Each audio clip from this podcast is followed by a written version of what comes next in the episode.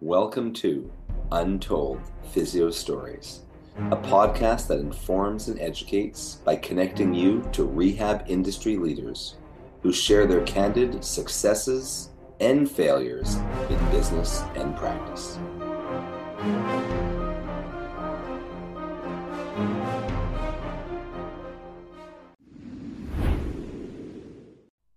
Welcome back to another episode of Untold Physio Stories, the best physical therapy, physiotherapy stories in the world. I'm your host, Dr. E with the manualtherapist.com, modernmanualtherapy.com, and edgemobilitysystem.com, hosted by UpDoc Media. Uh, I won't list everything I'm involved with because I'll take the whole five minutes of this podcast. Back with us by popular demand. Everyone loved his noob story. It's Jesse Jesse Awanis. Awanis well done. Ah, someday I'll get your name. Someday I'll get your name right, Jesse. It's okay. Can you pronounce my last name? Religioso. Not bad. Not bad. So, what do you have for us today? All right. So, a, a pretty. I think this is going to resonate with probably new and old older grads in the physiotherapy, rehab, chiropractic world. Um, and this is something that I still tend to have to struggle with sometimes in my practice and that's letting patients dictate care. So this isn't going to be a specific one patient story. This is going to be more of just something that every now and then I think we tend to fall into, myself included. So uh, I've had patients come to see me and um, they're likable, they're good people, they're nice, they're friendly, but they are very, very insistent on pretty much passive care.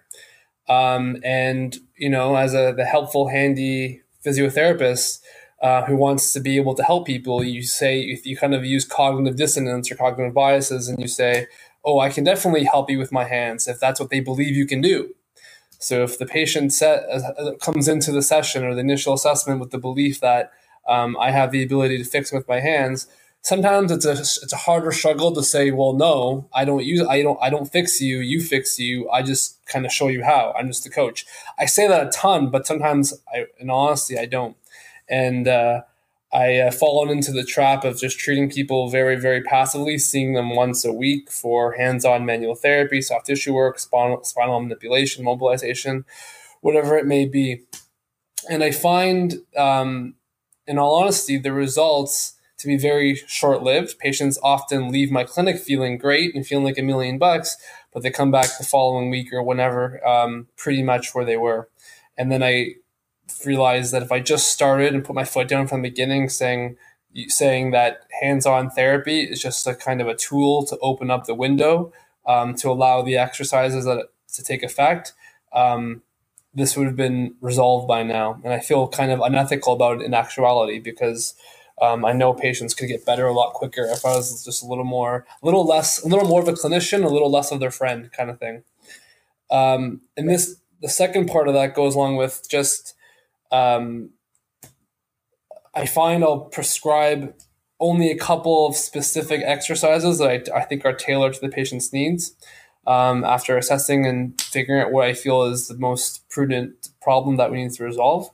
Um, and if the patient comes back to me saying, you know, I was busy, I couldn't have time to do my exercises, I, I, again, there are times where I just say in my head, I kind of throw in the towel. I'm like, all right, well, you're not going to be compliant, and I'm not going to give you the whole spiel about, you know, um, I'm not going to make the patient feel bad for com- for not doing their homework, kind of thing. So I kind of say, well, okay, and I just continue treating them passively in my head, justifying that, well, I gave them the tools to help themselves, and if they're not willing to do it, then I'm not to I'm not to try any harder than uh, than I uh, than they are to get better. Because as a new grad, I did that all the time and I burnt out.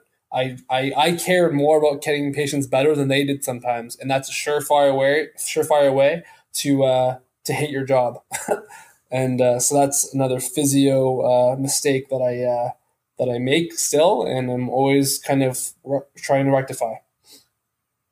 Yeah, I think those are two valuable lessons. And, and, you know, again, I've been at this a lot longer. So I, I will say that every clinic has their lifers.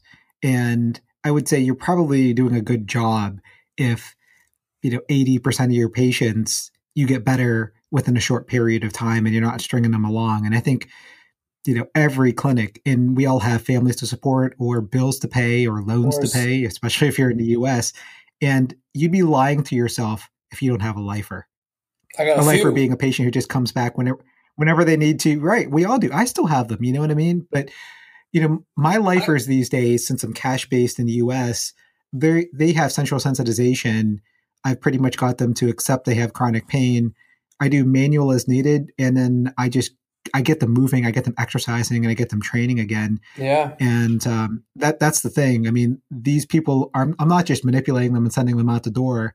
These people actually need continuous pain science education, continuous reinforcement of concepts. They need they need me just to talk to them when they're having a bad day.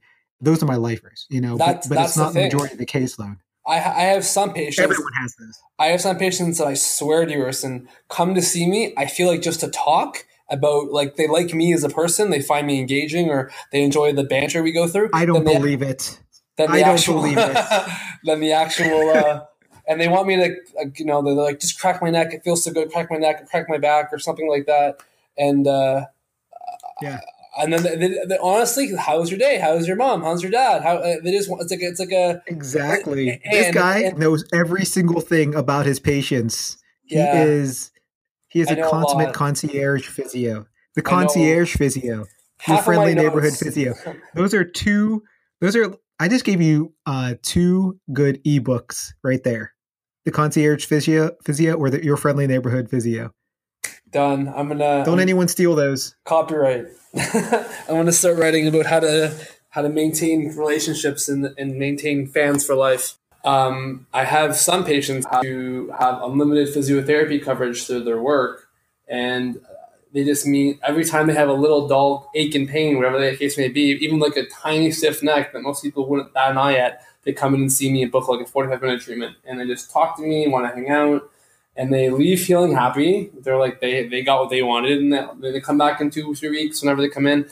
And oftentimes I'm left feeling kind of ethical, but unethical. I'm like, am I should be treating this person? Should they be discharged? What's the do I have a clinical reason to keep seeing them? Eh, But if they are feeling better and if they are getting uh, more exercise and if I'm getting them moving a little better, is that necessarily a bad thing? I don't necessarily think so.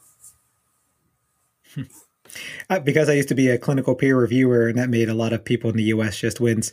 I'm, I'm like dying inside because I would have denied care a long time ago. Even people with unlimited benefits doesn't mean that they get maintenance. Yeah, no one's no. Yeah, I'm. I'm that day when someone calls me saying, "Hey, what's your what's your justification for, treating so and so?" I'd be like, "Cause they they like, like me. because they want to come in," which is I which, which is which is I thought which is not enough of a reason. I know. So, is there a diagnosis code for loneliness? Yeah, Or, uh, or just friend wanting hanging out? friend. Is yeah. hanging out a billable code? Yeah, I don't. I I, don't. we get it. Yeah, Um, it's tough. I don't.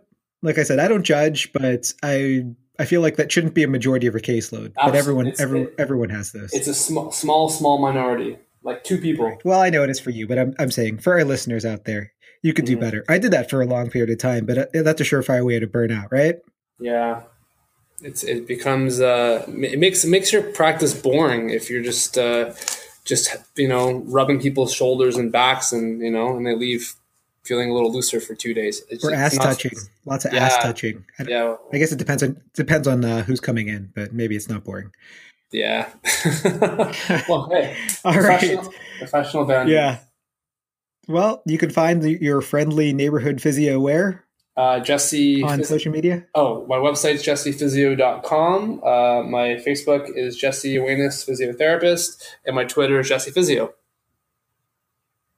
All right. Thanks again for listening uh, to Untold Physio Stories, hosted by UpDoc Media. I'm your host, Dr. E. Jason Shane will be joining us again sometime in the future. Leave us a review on iTunes. Keep the comments coming. We really appreciate them. And we'll see you next time.